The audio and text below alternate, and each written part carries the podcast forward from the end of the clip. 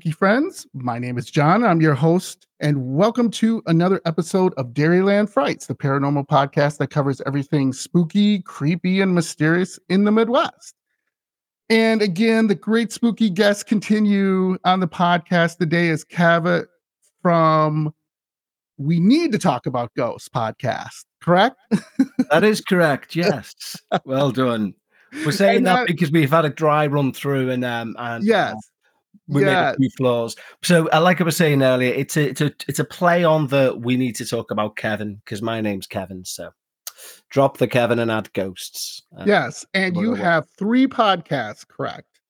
That's right, yeah, mate. That's uh, so it's quite a busy schedule, really. So we've got yeah. we need to talk about Ghost, which is similar to your show in terms of um how we view it so it's again like i was saying it's not tongue-in-cheek because that's that's derogatory really mm-hmm. it's um you know it's just a not a totally it's open-minded but not to the point that your brains fall out you know so you can laugh at yourself you can you know talk about the things without being deadly serious then ironically i have another podcast called um the dark paranormal mm. which we focus on one listener experience per week yeah. And we do that in a very dramatically read style. But that's the point of it. And the the reason be- between the two different personalities, if you will, is mm-hmm. we need to talk about ghosts. Is me as you hear me now. Mm-hmm. Um, the dark paranormal is also a side of me, so, as I'm sure it is with yourself, where you like to read about the the mm-hmm. darker side of the paranormal mm-hmm. and you know mm-hmm. Mm-hmm. possessions and people getting thrown downstairs. So um, when it, but that's all listener stories. It didn't start off as such. It started off covering like Amityville yeah. and the usuals. Yeah. And then people started sending in their own stories, and the nine times out of ten they were scarier. So we mm-hmm. started mm-hmm. doing them as long as they were long enough to do as one show. Um, and more recently, we're halfway through season one of the Deadly Countdown, which is um, it's true crime, but with mm. a lean towards the mysterious. So yeah, yeah, yeah. That sounds awesome. Now, what's really funny is I've listened to Dark Paranormal and I didn't know that was you. well, there you go. Proves it's working then. Yeah, no, it is working. I, I, have to do a, an almost um, received pronunciation accent with that because it's um because uh, obviously I'm from Liverpool in England and this is my mm-hmm. natural accent as I speak yeah, sure. now. Um, but when I'm doing the dark paranormal, there are certain, you know, you've got to have a certain nuance to your voice in terms of when you're trying to set up an uh, um, an action or a, for want of a better phrase, a jump scare. Yeah. Um, so you know, it doesn't work if it's this voice going, and then when he went up the stairs, there was a mm-hmm. bang. It's like, so you've got to be like, right. Suddenly, I when know. he was walking up the steps, you know, that sort of stuff. You've got to become English. So yeah, absolutely. And you know the, the funny thing ab- about that is you're absolutely right. You know, I I try to do some spooky things. So I have some voice changing things I have to do. And uh, you know, I'm like, okay, all right. Um yeah. but it's fun, right? Because you, you, at the end of the day, you want to scare people um or make them think or make them laugh. Yeah. You know. I mean, and also there's an element of truth in what I'm saying with it. I mean, although I mean, I've been my interest in the paranormals from a, a very young age. Like we're talking five or six. You know, it's yeah. it's uh, and it's been there uh, as a as one of like my top three hobbies forever. Um, so let's get interest. into that. Let's get into that, Kevin. Uh, what interests you in the paranormal? You kind of mentioned that. Why don't you uh, expound on that a little bit? So, realistically, it was. Um, I mean, I lost my mother when she was when when I, well, I was going to say when she was sixteen. Christ, she would have been young. Um, no, when I was sixteen. Um, yeah. but up to that point, me and her, we were a family, or we were a family of five. Uh, mm. Mum, dad, three kids, mm-hmm. and me and my mum were the ones who bonded over the paranormal. She was very much um, a believer. She was very mm. much. It, she had a bit of a sixth sense about her, about certain things, and she yeah. would tell me, like even as a five year old, like she'd be telling me terrifying stories about mm-hmm. what's happened to her as a child, you know, and yeah, and it fascinated me as opposed to scare me, and she, and she loved that. She like so we'd have really good conversations about the paranormal, and like for example, she to say a quick example, she Mhm. said once before she married me dad, she was in a shoe shop in Liverpool city centre Mhm. um, in the very early morning before she went to work okay. and was looking at a pair of shoes. And a woman on the other side, and she'd never met her mother. She died when she was one. Yeah. Um, and this woman come from behind the, this other shelf and Yeah. said, "Don't buy them, love. They won't suit you." And she was like, "Oh, uh, okay," and put them back and started Yeah. looking. And then she thought, "That's cheeky. Like, who's who's yeah. Right. who's right, right. says that to someone?"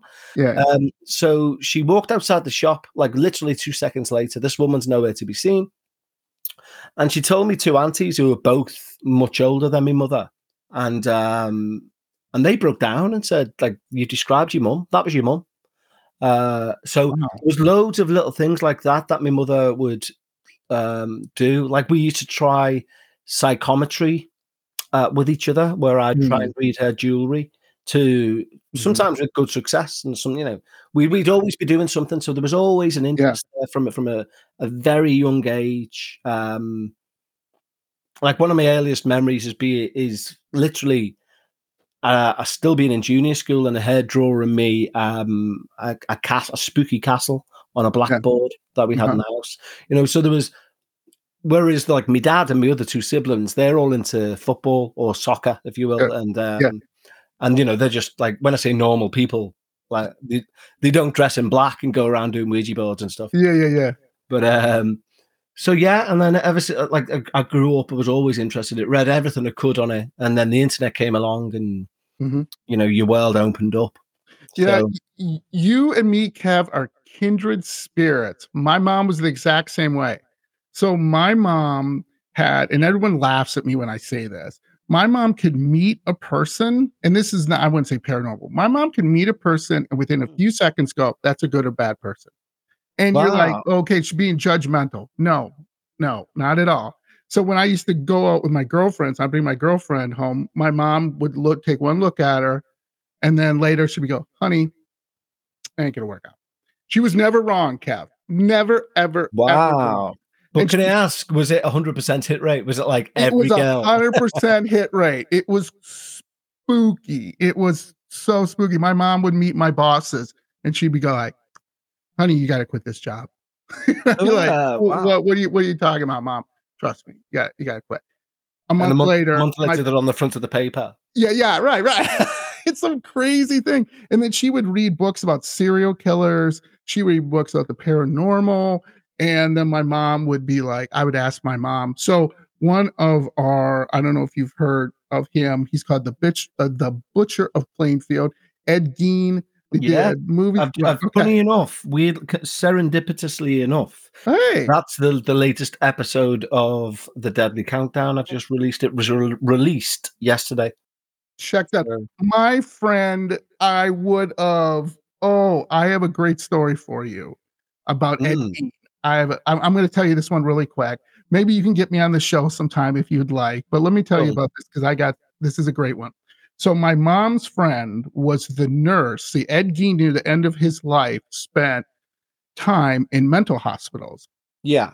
And my mom was the head m- nurse of the mental hospital Ed Gein was in. So no. Truth i swear on a stack of bibles i swear on your mother the queen whatever you want me to swear on Bloody Uh, hell. so what she would do is and i got more stories as this so you know i'm i'm you know i guess i would love to be on your show that's i guess what i'm saying uh, yeah, yeah, yeah, by all means. um so anyway ed this is just a brief glimpse this is you know um so ed would be very how do i say moody so Mm. my mom's friend would go in there and ed if he liked you he would have this creepy smile and he'd look at you and if he didn't like you he would give you this cold stare and my mom's uh friend didn't take any shite or what he would Yeah. say from from this guy. So she would come in and Ed would look at her and he and she would go, Ed, I ain't taking your shit today. It, it ain't happening. And Mm. she would not take it. And then Ed would kind of back down. Well, what happened really quickly is one day my mom's friend was on a business uh, trip or something like that. And and anyway, she comes back later and uh, she's like, hey, well, wait a minute, do you guys go and give Ed his medication? What, what's going on here? And they're like, oh, yeah, the new nurse is in there giving Ed his medication. And she goes, oh my God, you do not sh- send a new nurse in with Ed. So they're sitting there and she goes, how long has that nurse been in there? And they're like, mm, about a half an hour. And my my mom's friend is freaking out. She's like, oh my God. Well, the nurse comes out who had just been in with Ed, this new nurse comes out and she's all smiles and everything and she's laughing and everyone's like uh you okay and they're like she's like yeah well what's the big deal he's like my grandpa and she's like Christ. she's like no no no no do you know who that is and she's like ed and they're like no ed gein and immediately this woman turns pale white and quits. she I'm not surprised. She just she did not know. She spent a half an hour with one of the most sickest, twisted. Uh, he wasn't a cannibal. Serial killers, um, who yes made lampshades out of people's skins, who made his chair out of people's skins. Yes. And yeah, it was the um, it was the it was the light the the was it a blind pull made of human lips? There was the one that got me. Yeah, right, like, right. Um, the, nice guy, nice guy. So, too, remember too, he used to babysit kids in the area. Mm. And so, my story, if I'm going to be on your show, like I said, love to be on your show, I would tell you a story about a family who, just before Ed Gein was captured, Ed was babysitting their three children. No. Yes, just the day before he was captured, he was babysitting wow. these kids. And no, I mean, no I mean, it's knew. a weird one because he, he kind of, you know, his mo did, did it seemed to be yep. just, you know, wasn't necessarily. I'm not saying they were safe, but mm-hmm. like, um, you know, his mo was seemed to be a certain type of, of, you know, due to his mother being so overbearing and all that carry on. Yeah. Um, I don't think children were his target audience. No, no, no. I don't know you're right. Or you phrased this right. You know? um, but you know what I mean. I don't think that was a demo. But I'm not saying the safety was safe. Like, but no. it's it's strange. It's worrying. You know what's an interesting thing actually? Staying on the the the and touching into to what you're saying about your mother early as well. Yeah, yeah.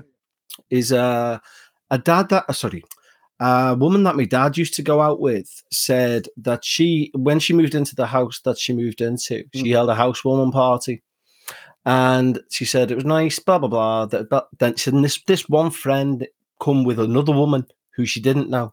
Said, mm. and this one woman was, she said she was cold when she walked in the door. She was like, mm. as in like you could tell, she was she was like her face was serious. She was her eyes were darting everywhere. And she just sat on the windowsill of the house in the living room mm. um, and didn't speak to anyone. And at one point in proceedings, anyway, mm-hmm. um, this lady like grabs this friend in the kitchen and says, Who's the bloody weirdo that you've brought? And mm. she went, Oh, it's me sister in law. Like she's just got out of um, hospital. Uh, it turns out she'd murdered a child Ooh. She'd had a psychotic break. It's really sad, actually. Mm-hmm, it's just you know when you just you, you, there's a vibe. Yeah. She she'd murdered a child, and yeah. then uh, the child hadn't been found for a fortnight, and she'd been pushing mm. the empty pram around, mm. um, mm.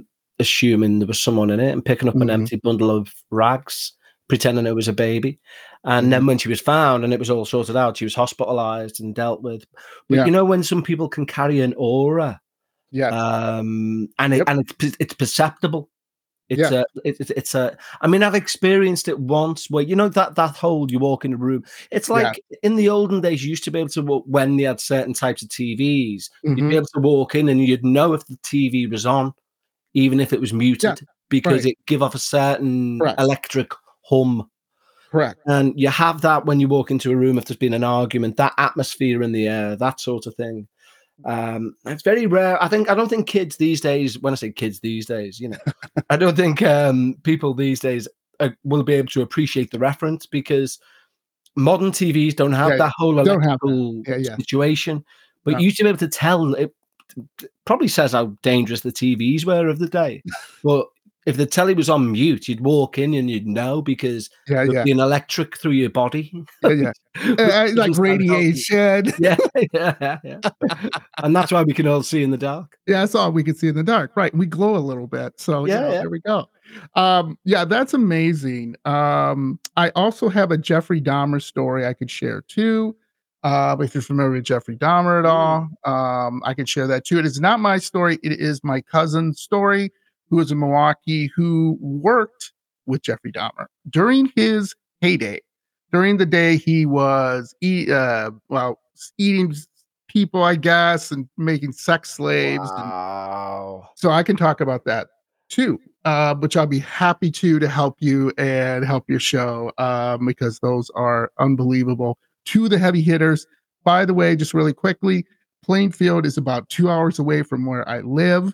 Um, his house was going to be uh, Ed Gein's house, excuse me, who lived in Plainfield, uh, which is like I said, two hours away from me. Uh, his house was going to be turned into a museum, but Oh, it God. was mysteriously burned down. really? No one knows who did it. Yeah, that's residence. That who who, who wants Mm. so, such a museum? You know, the, the- Yeah, why would you? Do, and his gravestone, um, by the way, is in the city hall of Plainfield because people would go to his gravestone, chip off parts of it, and sell it on eBay. Yeah, I can imagine. I mean, there is a macabre tourism to it. I mean, Hmm. we went to we were in New York about two, three months. Well, it was two months ago actually, and um, obviously being from Liverpool, I said I want to see the Dakota building where Lennon lived and was murdered and stuff. Yeah, right, right. And it, it was only when I was there, as we were approaching it, I thought this isn't right. I'm going to see the site of a murder. What am I doing? Yeah, And and we like we got to the corner of that like um intersection yeah. and we didn't cross. I was like, it doesn't fit. I mean, the, the building's great anyway because it was obviously where Rosemary's Baby was shot. So Right. we we took photos of the building because it's beautiful architecture and Yeah. like it, it's a the guy who built it has got something to do with the occult as well. Like it, Yep. you know, one of the floors is made of sheer sterling silver. Absolutely. Um, and you know, and it's all packed with mud from Central Park and stuff like that. It's very, very strange building. Very strange um, building. But there was people getting the photo took in the archway of where Lennon was murdered, was and there was just something a little. And I don't know, you know, without sounding Yeah. like an idiot, it, it was like, I mean, John Lennon. oh, There's a thing when you live in Liverpool, you know, Mhm.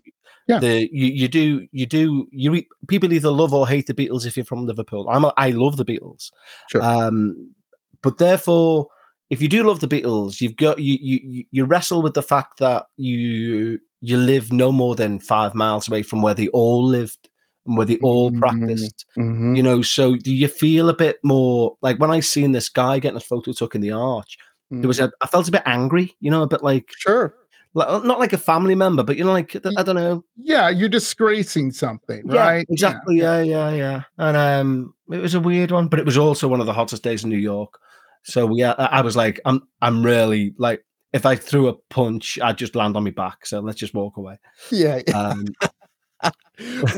I, I can tell we're mates, Kev, because we have a lot of things we we can. I would love to come over to Liverpool.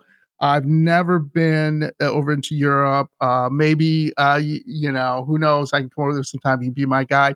You can come over to the states. I live in a small town uh, called Spring Green, Wisconsin, where Frank Lloyd Wright. I don't know if you've heard of him. The Uh, plane man. Yes, yeah, not the Yeah. plane man. Um, the architect Oh, okay. so he was a huge architect. He built some of the, the the most grandiose and innovative buildings all over the world. And his mansion is like, um, which is haunted, by the way, is like a quarter of a mile down the road, and it's just this gorgeous. I'm in this gorgeous area. So hey, you and you knows right? You know, Well, you never know. I mean, we done we man, we took in we it was a cruise we went on. So we done Miami, we done South Carolina, we done New go. York. Um, we done quite a few places, and it was you know it was first time in the states, and um, I was a big lover of it. And that wasn't what I expected, to be honest. Hmm. Um, you know, you know, you have a, yeah, uh, mind you, I had the same thing with London. Um, I, I, I, I despise London when I'm not in it. I despise it, and I will Really? do anything to stay away from it. But when I'm in it, I love it. yeah, Um, yeah, It's a weird thing. If you get me there, I'm fine, and I'm in my elements. But yeah, the idea of traveling there makes me blood go cold. I know. I, I just I'm fascinated with Europe. I love European history. I'm a big history buff. I mean, you guys have furniture in Europe and older than the entire United States of America. I mean, it's, like, it's ridiculous. It's like you know, the funny? history. yeah, yeah, an interesting fact is uh, the um, American War of Independence ended in Liverpool. Oh, um, that's right. Yeah, because it was the it was the last at war ship or something that was docked w- would signal the end of the war or something similar. That's right. Um, and it docked at Liverpool and therefore that's caused the end of that war. But there was interestingly as well, which I didn't realize, which isn't you know we're, we're quite there's there's an interesting thing because what we did notice we went to South Carolina mm-hmm. and there was a an open day for a museum there and we went in and there was a lot of in within this particular museum there was a lot of statues towards general this and general that general mm-hmm, that mm-hmm. and they seemed that there was a, a, rather uncomfortable proudness about the the owning of slaves yes. down there yes. like there was yeah. no mention of there was no mention of like uh-huh. which is obviously wrong it was just very proud yeah. mm-hmm. um within this museum so you know there's a, a touch of leniency because it's a historical thing but yeah make a reference like in liverpool we we were pivotal in the slave trade. You know, we were a pivotal sure. port. Mm-hmm. But there's uh, an international museum to slavery there. There's mm-hmm. um, we we make references if somebody's made money off slaves. Mm-hmm. There's a mm-hmm. plaque which references "Be aware this individual made his money off the back of selling individuals." There's wow. a, we reference the past. You know what I mean? So yeah, right. We don't necessarily tear down a statue. We leave it up mm-hmm. to educate. Um, and make yeah. you know let it be known. He made money to the city he made have made the city rich but he done it off the back of right. people. Absolutely. Um, so so there's an education there. If you just you can't remove history and whitewash it literally. No, no um, you, you, can't. You can't. And that, that's the, the the the biggest debate right now here in the states is removing all the confederate statues um and putting up statues of great um, slave leaders trying to help and and people are mm. trying to help and believe it or not just before before this is all we could have a political podcast right but oh, yeah. uh, but believe it or not there are still people in the south and i'm not kidding you who believe they won the civil war and will debate you um every chance they get wow Oh yeah. Well, one thing I, I, this is another thing that blew my mind. I was walk. I, I normally take walks around Liverpool because during the World War II, we were hit. Mm. We were the second most bombed city outside of London. Right. Um, and there's loads of be- like there's there's a place just down the road called the Bombed Out Church, and it's a gutted church. It's almost like a cathedral, but it's got no innards, and mm. it's beautiful, and it's a it's a monument to the horrors of war, really. But um, further on, much further on towards the docks, mm-hmm. what I didn't realize there was this, this, there was a very small plaque, and it's kept there for historical reasons, obviously. But in this particular old, particular old house, it's like an, yeah. it's a huge old mansion house, a seafarer's um, merchant's house. Uh, there's a plaque that says this house. It does. I think there might even be a Confederate flag on it, like very small, obviously but it says they used to hold balls at this house mm. to hmm. support the South in um, the Civil War. And the reason for it being because Liverpool made so much money in slavery, they hmm. wanted to ensure it it it, it survived. Sure. It's horrific, you know. It's, yeah, it's horrific. From a from a historical point of view, it's it's fascinating to stumble upon such a thing. Right. But it's um it blows your hmm. mind that, that mm. you know not going back 200 years, what what went on? Not even that, you know. It's amazing. But anyway, so, no, this is spooky. So scary. Yeah. People are going, when are you getting into the spooky stuff? Okay, we will get to the spooky stuff, but I love hearing history and I love that and everything. So let's get right to the spooky stuff because this is something I didn't know Kev watched, but I watched as an American and could not believe this actually yeah. happened. So let's talk about Ghostwatch. So Ghostwatch, if, if people, if you don't know about this, please check it out, my spooky friends. And I'm gonna get I'm gonna get Kev's in, in uh, little story here, which is absolutely hilarious. And then I want to get his feelings on this because this is unbelievable. So yeah. a banned BBC show, it was called Ghost Watch, left traumatized viewers in tears unable to sleep for months. More than 30,000, 30,000 people, frightened viewers, complained about the terrifying show when it was first broadcast 30 years ago. So I'm going to give you a brief idea, my spooky friends, and then uh, Kev's going to talk about his experiences with this. And they're both out of this world. It's great. It, it's hilarious and serious at the same time. So this kind of fits our podcast, I guess. So it is Halloween night, and the nation is about to be traumatized by one of the scariest shows ever broadcast on British TV at this is hilarious 9:25 p.m. on Saturday, October 3rd, 31st, 1992.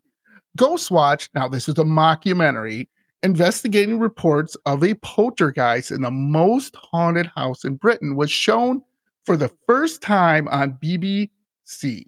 So it was billed as a drama, but cleverly put together like it was a live broadcast TV uh, documentary. So this was the way they put it together is it looked like it was happening in real time. In the 90s, we don't look in the 90s that was a big deal. Here we're like, yeah, whatever. Um, and what added to the parent authenticity is the one-off show was also that it has four presenters. Michael Parkinson, I don't know who that is. Sarah Greene, again, don't know who that is, but you can help me. Her husband, Mike Smith, and Craig Charles were all, of course, household names playing themselves. So this is really funny. So it's basically if they took the American version of the top journalist put them in this documentary, did not tell you it was a mockumentary, and then just kind of just went through it and just was like, this is real without really giving away it's not real. So just a quick, a little bit things about it was the live ghost investigation centered about two young girls, Kim and Suzanne Early, being haunted by a terrifying spook called Pipes a name who still sends shivers down the spine of people, which is that's fascinating to me. Um, and he was in their West London home.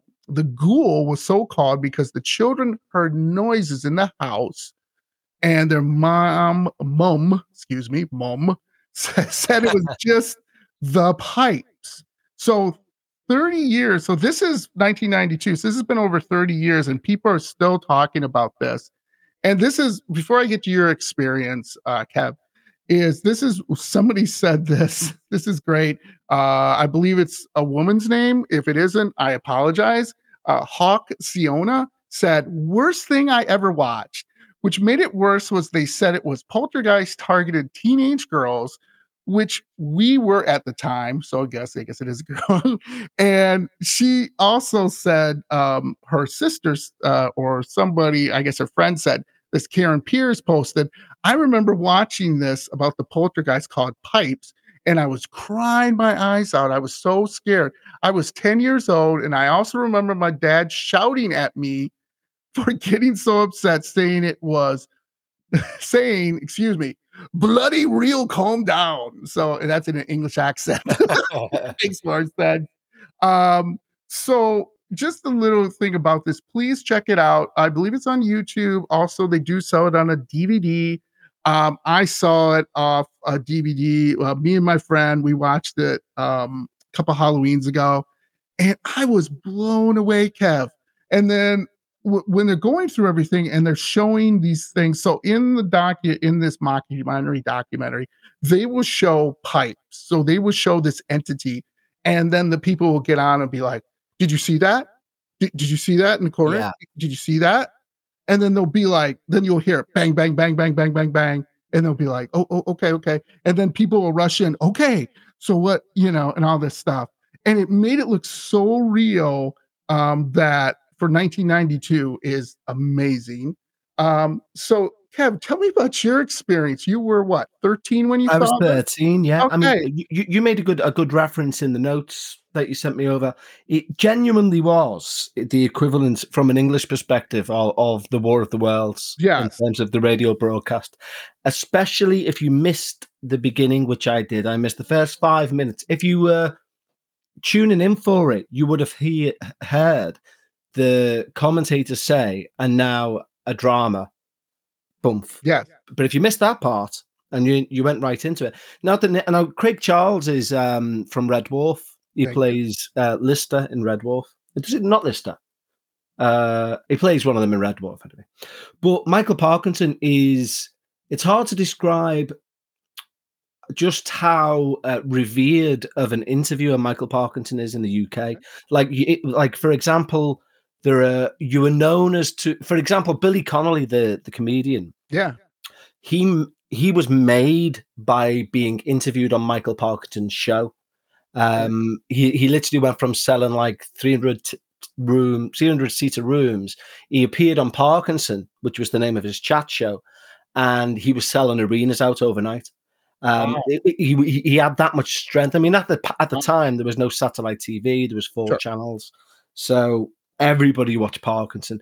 So it was hosted by Michael Parkinson as Michael Parkinson. Sarah Greene and her husband Mike Smith, they they they were the real names. You know, Mhm. they were both acting as themselves. Mhm. Craig Charles is a scouser like myself, and he was acting as himself. And the way they done it was they had um, a base camp in a studio, which was hosted by Parkinson.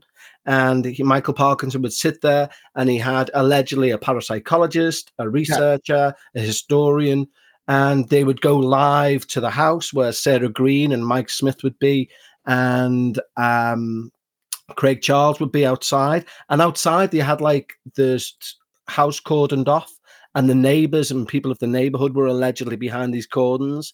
And he was interviewing them, saying, "What have you heard about the house?" And they'd be saying, "Like, oh, we've heard loads of stuff." It was, it looked so genuine, it was untrue. yes, Um, it looked like a genuine, especially because these are real people. You know, it wasn't. Oh, that's Sarah Greene. Why, why, why are people calling her Mandy? No, it was Sarah Greene. Yeah. Um, and when scary things would happen, she would show genuine concern for Mhm. her husband and would be saying back to studio, "That's my husband in there." You know, Mhm. so there was an added element of reality. I was 13 at the time, um, and there was no one else in the house because so Kev, do do me a favor. Paint Mm, me a picture. You're a 13 year old boy in an Mhm. empty house. yeah, lights out Uh, because I love Halloween. So yeah, yeah. all the yeah. lights out, just me cross-legged watching this on TV, and there was there, was there's a a great I don't want to spoil it for anyone. Remember this film this drama was banned by the BBC, and the reason why it was banned was because there was a couple of suicides that took place. Right. Um, people were so affected by it oh my they goodness. thought they were being haunted by pipes. They actually Yeah. killed themselves, and there was lawsuits galore going in against the BBC. So they they vowed to never air it again. Um, but uh, so I'm sat there anyway, and it would do things like it, it would pan around the girl's room, and you'd see someone stood in the corner, and they'd pan back, and they'd be gone. And as a 13 year old, I'd be like, "No, I seen it. I I seen it." And they'd go to Michael Parkinson in the studio, and they'd say, "Can we review that footage?" We're getting people phoning in and saying someone was in the corner. And when they'd review the footage, nothing to be there. So then, but you then yourself are saying, "No, I seen it." right. Um, and then it flashed up. I thought, is this real or is this just all fake um, for Halloween? And then it flashed up a telephone number, and I still remember the number. It was uh 08, oh, what was it? I think it was 0800 011 0101 or something like that. Okay. Um, anyway, I thought, you know what? I'm going to ring it. And if someone answers, it's genuine. And if they don't, it's not. And they were taking calls allegedly live on air, you know, like people right. would be saying, like, um, oh, something's just moved in the house and stuff like this. Um, so I rung it and it was engaged. And when I got that engaged tone, my stomach dropped because I thought it's genuine.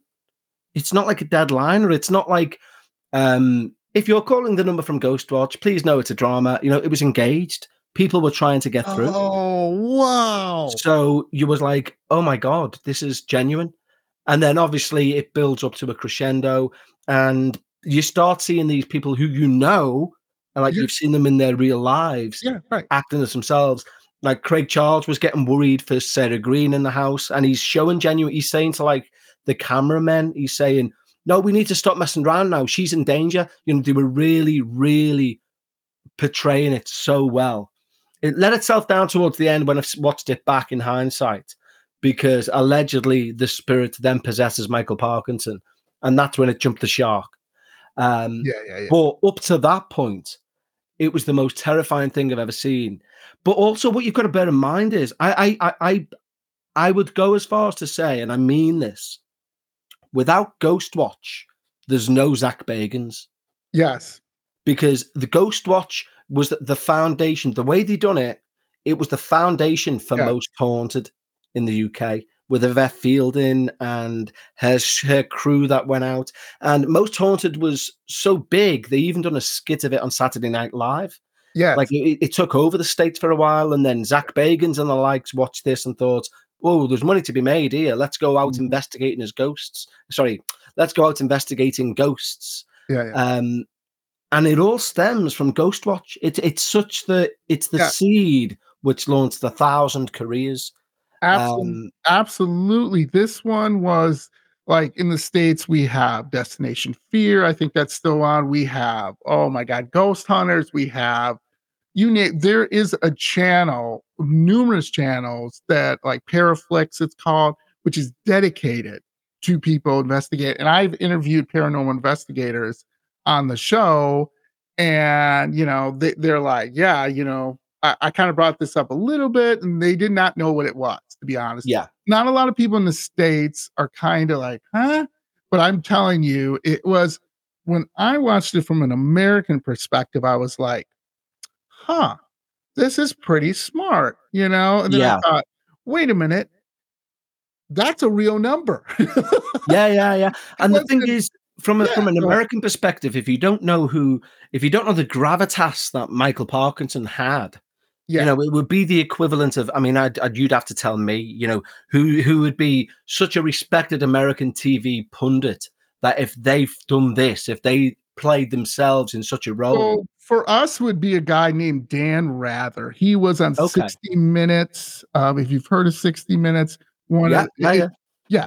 So when he was on, Dan Rather was on, it was like he was, um, he could do no wrong. Like if he told you to drink milk 10 times a day, that it's going to yeah. help you be a better person, you're drinking milk 10 times a day. So I think it's kind of, yeah. you know, and he would interview everybody. You know, he would interview terrorists, he would interview rock stars, he would interview actors, actresses, presidents.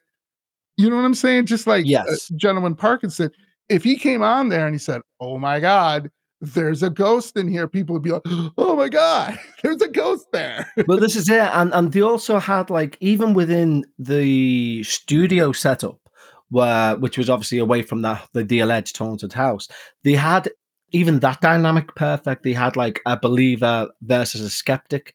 They had them arguing within the studio. Do you know, like as in this is all nonsense compared right, to right, right. well how do you explain that you know you believed every second of, of what you were watching and interestingly it all again it's such an interesting the whole dynamic's so interesting is that like it was it's based on enfield on the enfield haunting yeah. janet and um uh oh i forget the surname now Hod- the Hodgsons, the Janice Hodgson for, from the Enfield Haunting. Yeah. It's, that's the the entire source of it is taken more or less verbatim from the house. That story's lifted from the house and placed in Ghostwatch. And they're doing an alleged review because it's a single mother. It's you know the same sort of setup. Mm-hmm. Um, there's two girls involved. It's meant to be a, a, poltergeist powered from the pubescent energy of the girls. So it's it, it's a similar setup to how the Enfield case played out. Uh, but in te- but it, it, it's hard to say. I mean, I have this theory. This is going a bit abstract now, but I have this theory that the we some somebody much more intelligent than I could mm. definitely write a book and find a thread between Big Brother, you know, the reality TV show, yeah, um, and Donald Trump becoming president. There's a line there through what we found acceptable sure, sure. before when we started when we started accepting like average, you know, people becoming celebrities, when this became a thing, when you didn't need a talent to become famous. Mm. You know, in the 60s, you needed to be good at music, singing, dancing, acting. in the 90s, 2000, 2010s, you needed to be an idiot. You know, you needed to want your five minutes of fame, and Mhm. people made careers out of it. Mhm. And there's a line that goes direct through to Trump that is inevitable. And I think this is what, you know, Ghost Watch, there's no Zak Bagans without Ghost Watch. There's no Most Haunted without Ghost Watch. Absolutely. It's the seed which started it all. And I think what did this too, and correct me if I'm wrong, uh, Kev, is in Europe, especially in the UK, there is so many um how do I say like Enfield Poltergeist is one of the most famous poltergeists. I mean, they did a movie about it, uh Conjuring 3, I believe, or Conjuring 2. I can't remember which one. But anyway, when um I haven't done, I would love if we could do a, something like this together because you could uh, give your um point a little bit more than me. But when I've listened to podcasts of that and um just listen to how people view it, then like in the States, we're more about how do I say demons? We're more about possession. So we're more about Yeah. exorcisms. We're more about okay, and, and people take that seriously. Okay. Mm.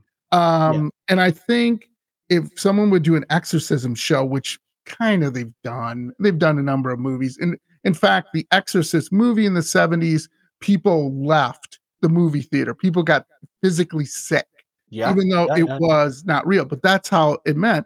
And like Ghostwatch to me, I think the Enfield poltergeist and showing those two girls and they're being beat up and they're being thrown around and everyone's like oh my god how do we help this family and what do we do and and then kind of told it's kind of fake like the little girl maybe had some mental issues or some mental challenges and, Yeah. and she did this on purpose do you think that what made ghostwatch real for you uh, as a small child i don't you know i don't know if you even heard of the enfield poltergeist at that time I did at that time. I mean, to be honest, as I say, I was uh, I was 13 at the time, and at that time, I was already about eight years into my paranormal education. So yeah yeah right right right I- You I- I knew about I knew about Enfield. I didn't realize it was based on Enfield because in my mind, I'm watching a real thing.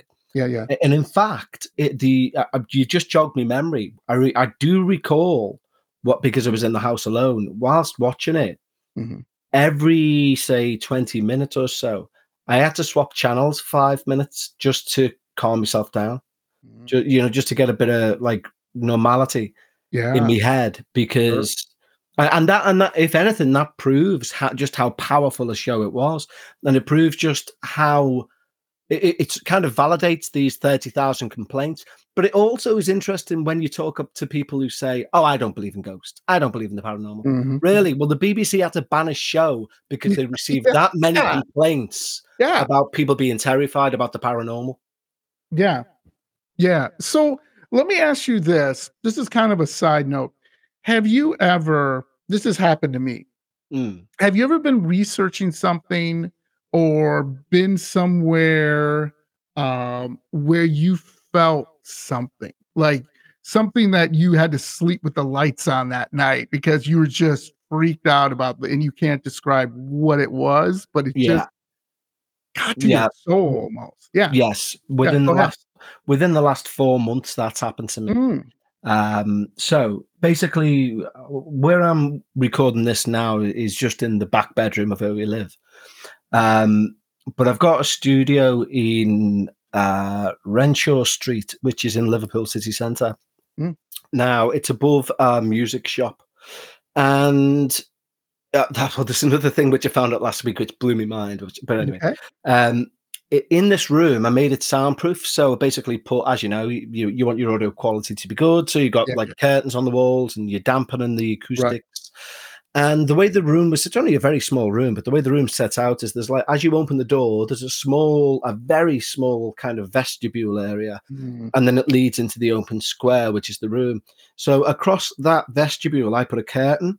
So if you walk into the room whilst I'm recording, you'll just see that curtain, and you'd have to pop your head behind the curtain to say mhm. anything. Yeah. Um, anyway, I was recording an episode of The Dark Paranormal, Mm-hmm. And this particular story, now I'm a Roman Catholic by by birth, okay. not through choice. No, you know, I'm I'm very um, a lapsed Catholic. Uh, okay. To, to, put it lightly, yeah. I'm non-practicing. Um, sure. But if somebody asked me, I'd say I'm a Roman Catholic. Yeah, okay. Um, and not just because we're, we, you know, everyone in Liverpool's Irish. That's that's just fact. right, so, right, um, so my nan's Irish, my granddad's Irish, you know, blah blah blah, and we're all Roman Catholics. Anyway, um, I had an email from a priest or should I say uh, an ex priest, or should I say, it turns out I didn't know this word, a hmm. laicized priest. Hmm. Now, it turns out he he wrote this fantastic email, and a lot of the times when people send in an email with a with, their experience in, there's a lot of like you know there was footsteps upstairs, there was hmm. bangings mm. of the doors, there was slam. Mm. There's a lot of post- poltergeistal activity. Yeah, right. This had none of that. It was oh. so subtle. It was unbelievable. Anyway, he was basically nominated by his, his bishop for his diocese to take over. E- each Catholic diocese needs to have a, at least one exorcist. Um, and their exorcist in their diocese was retiring. So his bishop uh, nominated him to mm. take the place of the exorcist. So he had to go to Rome. He had to do some formal training. Yeah. Um, and he'd come back and he said it was quite like you know there was no cause for it really. It was kind of he viewed it as just a like you know a, a box ticking exercise. Sure. Anyway um he then got in touch um with a woman who said like you know can you come and bless the house? Which she often gets where he as a priest said he'd often get sure. you know requests for house blessings things are going on. Yeah. When he turned up this woman was acting really strange and he wasn't like sure. And he, he thought she was being abused by the partner. Mm. um and he left anyway. And as he's walking down yeah. the street the partner runs after him and the partner's being attacked by her. Oh and the partner says like she's she's there's something in her. She she, she needs like help. Um so he goes back and pays her a visit and he's convinced then like he can tell in her eyes she's like oppressed she mm. know she. I think she mentioned something. I can't even recall what it was because I'm getting to the point I'm getting to, as opposed to regaling this story.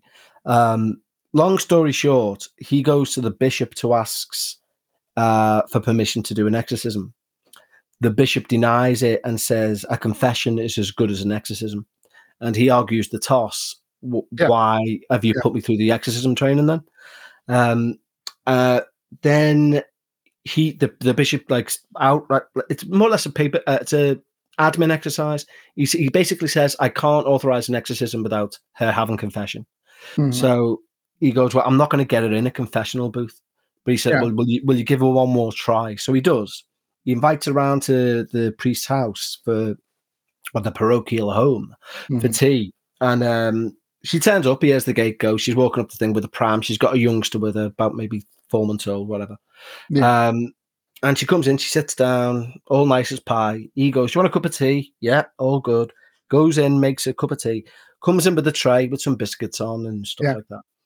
And as he looks up, she's holding the baby above her head, above his glass coffee table, and smiling at the priest and yeah. saying, What would you do? sort of thing. What are you going to do? You know, can you stop me? Blah, blah, blah. He panics that much, he drops the tray um, Jeez. And then when he's picking the stuff up, she's back to herself and she's putting the baby back in the pram and she's like, Are you okay, father? What's wrong? What's happened? Mm. And she's completely lost it. He goes like as in she's back to normal. She's lost the oppression, if you will. Yeah. So he then returns to the bishop and says, We are not getting her in a confessional booth. And the the bishop says, My hands are tied. You, you know, it, it you can't do it without. So he says, I can't do it then. I can't, I can't, you, you give me a job I can't do, and I, I want to give him me notice, sort of thing. Yeah. So only the Pope can approve you being laicized, apparently. Mm. So I'm learning all this through reading the letter um, or reading the email, even. Yeah. So um, the Pope, it, it, the, the bishop writes a full explanation as to what's gone on. The bishop immediately grants them being laicized um, which is suspicious in itself. It's kind of like you know, no questions asked. Anyway, um, so he's the, but the weird thing is, if, apparently, once a priest, always a priest. It's not like he, if he wanted to become a priest again, he has right. to go through the training again. He could literally just make a phone call and say, "Put me back on," and he's on. Um, and he, he can also perform certain like last rite in an emergency and stuff sure. like that. Yeah. Um, anyway, as I'm halfway through this story, I, I and I'm as I say, as, as you've heard, uh, like I do it in a different sort of accent, a little bit more serious. Yeah, right. A little bit more well spoken. and I'm yeah. really concentrating on what I'm doing. I become convinced that someone stood behind that curtain that oh. separates my recording room to the door. Oh. So much so to the point that I stop recording, I take my earphones off and I say hello like three times. Sure. Then I put my headphones back on I start recording again. Then I hear my name. Then I take my headphones off and I'm like, someone's definitely behind that curtain. So, like on a cartoon, yeah, I've got my umbrella and I'm poking the curtain um, from like my seating position. Yeah, yeah, yeah. Um, I gotcha. But honest, honest to God, something was in that room. It's not left me now, even now. And mm. I, have I've spoke about this numerous times on numerous versions of me numerous shows th- that this was something that there was something in that room. Yeah. And as I as I was telling that story, as I was, you know, and but the thing is, you know, I could look at the rational point of it. For example, a good when I say a good friend of mine, a, a, a man that I know who um, had a very successful podcast as a skeptic. He once said he was writing an autobiography about a very famous comedian. Yeah. And he said, whilst he was up late one night about two in the morning, um, burning the midnight oil, working through this. Mm-hmm. He he became convinced he was in the room with him, but as a skeptic, he believes it was because he was so enraptured in that person's life, yeah, that he just felt part of him. Sure. Um, mm-hmm.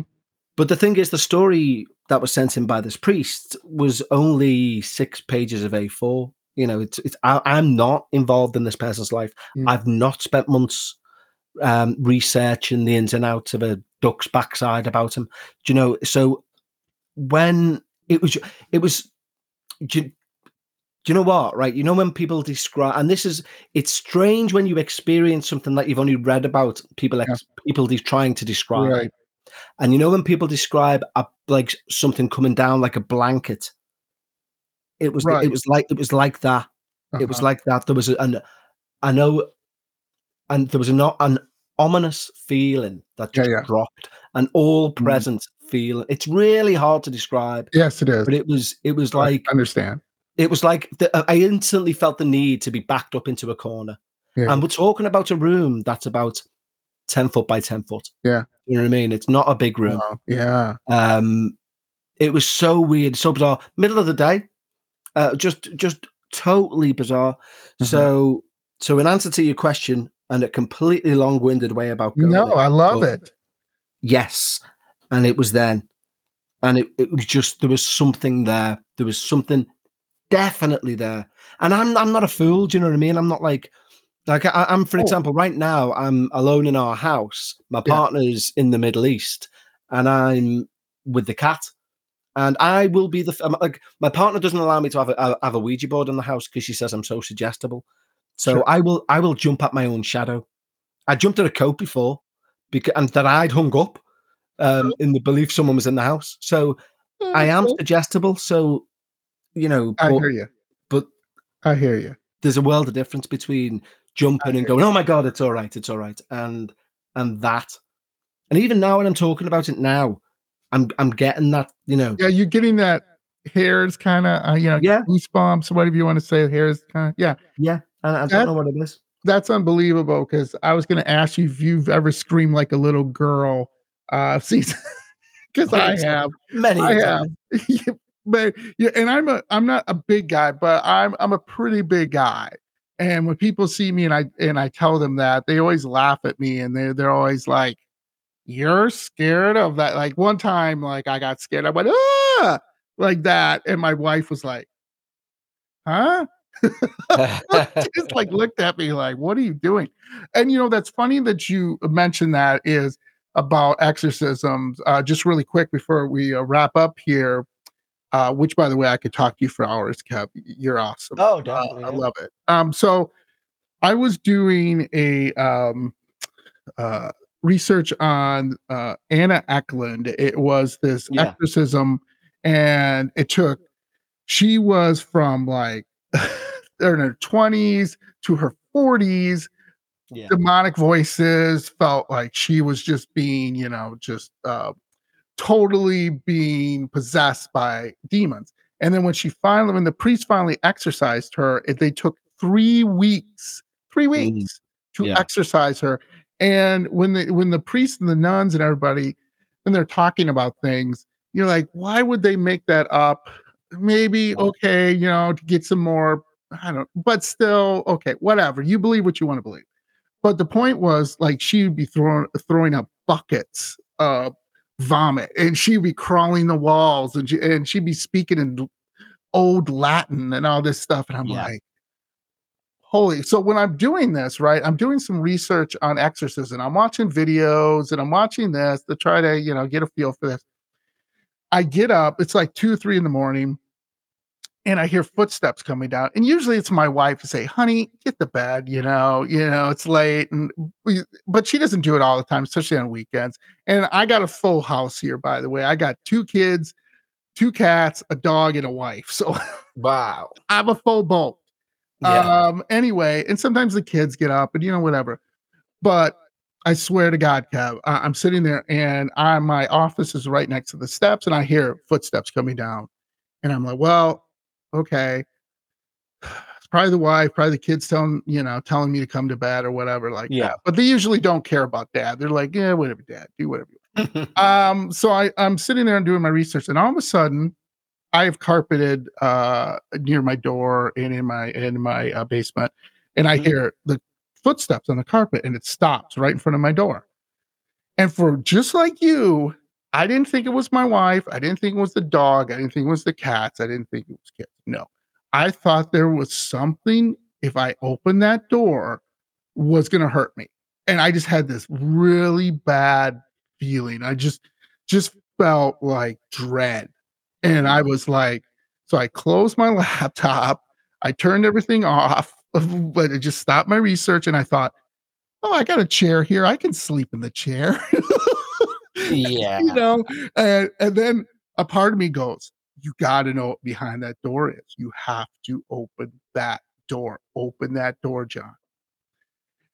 I come right close to the door. I put my hand on the doorknob and I'm about to open the door. And again, something stopped me and just stopped me. And then I swear to God, I heard the footsteps walk away. Wow. And I just sat down there in my room, and you could not convince me there wasn't something behind that door waiting for me to come out and do something. I, I swear on that. So, you know, I, I eventually I turn on all the lights downstairs. I like go up. I had all the kitchen lights. I had every damn light in the house you could turn on, right? And I and I go to bed, and then my wife wakes up the next morning, and I turned everything off. My wife like, what the? and I'd explain Yeah. to her, but I I like you. I was like, should I open that door or should I? Yeah, I'm poking this curtain. Should I open? And I something was telling me, don't do that. Do not do that. So man, I feel for you. That's it's still like me. I right now, I'm like feeling like you. I'm feeling like, ugh. You know, it's that weird feeling you get, right? yeah. Uh, that was just terrible. So to wrap up here, I have to ask this question. Do you think this Ghost Watch would Mm. ever come on again? And would you think it would fool people this time? I think it would need to be a new medium now. I think, Okay. uh, you Like know, I? I, What do you I, I'm, do you know, uh, I think it need to, you'd need to, you'd need to get everyone involved. Uh, and I mean the watchers, the listeners, Mhm. and someone much more intelligent than I would have to come up with some way Sure. of making people because the thing with it is it worked because people bought into it. Yeah. Yeah. Um, if you had a way of making people buy in to what was going Mhm. on, not even that they believed, just that they couldn't explain it, Right. then you've you've got them in the palm of your hand, sort of thing. Yeah. If you're looking at it from a from a, a, a fake point of view, um, there's there's the argument that you could, you know, I, I'd be interested to see, for example, um, when Most Haunted did start, their very first Most Haunted live Mhm. mirrored the concept of Ghostwatch. It was done identical. They had a studio, they had an outside broadcast team. Um, and this was before they got into the controversy around maybe things were being faked and stuff like that. Mhm. And all it was, and it was better for it, they would Yeah. have like Yvette Fielding sat in a, in a room in this castle for 20 minutes on her own, just with a camera. And they would keep going back to her, and she'd be like, I'm here knocking all around me. And it was Mhm. terrifying. They Yeah. didn't need anything flying through the air. They Yep. didn't need, you know, it was like, it was just so well done. But could it be done today? Mm. It would take, it would take some take doing. Yeah. Um, and I'm not too sure what that would be. But i- interestingly, going back to what you're talking about when you're saying about, well, my story in, initially with the uh, Catholic priest and yours when you're talking about Anna Ecklund and feeling somebody coming to your door.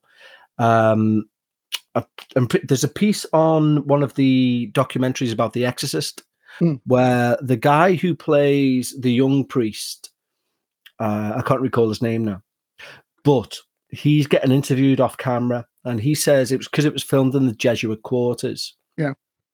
A priest comes up to him and says, Have you ever heard of intervention? Um, I'm sure it's intervention. He says, Have you ever heard of intervention? And he, Sure. this, this actor says, No. And he says, When you try and expose the devil for the fraudster that he is, he will always try and find a way to stop you. Oh. And he says he then placed, um, I think it was a medal of St. Christopher in his hand and said, Be careful, you need to watch yourself because you're playing with fire. Right. And he said two days later, he was walking through the Jesuit quarters. He said, and it's either side of him was alcoves, um, little prayer vestibules and stuff. Uh-huh. And one of them had a laid out coffin. And when he went in, it was that priest who'd given Oh. the St. Christopher. Um, wow. and it's just one of those things. It's like, you know, I don't know. Because they always say, don't they, the greatest trick the devil pulls is to let you think Yeah. he doesn't exist. Yeah. Therefore, if you try and show people he exists, Yeah. he tries to find a way to stop you. And I've, because I've seen that long before I'd read this email from this priest, Yeah. when reading this out, oh, it was just it was just such a bizarre sensation. Mhm. at the, my girlfriend has as there's a word called qualia, which means it, there is no word to describe it. Oh, That's. Okay. what qualia means. So when someone says it has a certain qualia, it means something I can't describe, Mhm. and that's what this was. It had a certain qualia. It was something Mm. I couldn't put into words. Yeah. But it, you know, and, I, and for for someone who's who does who's been doing paranormal podcasting for like six years now, and someone who's been into the paranormal for over thirty years, Yeah. I'm normally pretty good to describe a scary feeling. but sure. This was a this was this was mm, yeah, this was a little too close for comfort. Yeah. Absolutely. Absolutely. Well, Kev, again, like I said, I can talk to you for hours. I mean, you're amazing. We didn't even get to what I really wanted to talk about of some of the five spookiest places. And uh, if you would be generous to come back on my show, uh, that would be great sometime. bet. Anytime, anytime. love to have you on. And if you want to hear my stories, like I said, I'll gladly be on your show. So, I sure do. I'll sort that out with you, especially about the two. Um, because what I'll do with the um, I'm just thinking off the top of my head, but with the Deadly Countdown, with that being very similar to the Dark Paranormal in terms of serious Mm. tone and stuff. Yeah. I'll get you on that in a serious capacity to to to, to do a mid-season thing. that'd be great. Um, I'll have a think on that. But yeah, That would be great. That would be great. So again, check Kev out uh with uh we need to talk I always say we need to talk about ghosts. You tell it better. right. That's right. we need to talk about ghosts. Yeah. Oh, it is. I just I don't know why that sounds weird in my head. Uh and Dark Paranormal and uh the other one, your other Deadly podcast. Countdown's the newest one. Yeah. Yes. But that's true crime. So it, That's true crime. Well, still, we have we my spooky friends love all that stuff. So check him out and all that. I will put Kev and all his things in the links of the episode as well as on my social media sites so you can check him out and enjoy like I enjoy uh, you know, his um, take on a lot of different things, and it's it, it, you're awesome. It, you guys hey. love it, absolutely love it. So we do two things when we wind up the show. Mm-hmm. I don't mm-hmm. know if you have a ghost in your house, but this is what we say. We say hi to your ghost. So we say, hello, ghost. Yes, you know. oh, nice one for that. Now, I'm, now you know I'm alone for the next. and then we say, stay spooky. So stay spooky, Kev. You too, mate. Take Love care. having you on. We will talk later. Indeed, we shall. Thanks, mate. Thank you.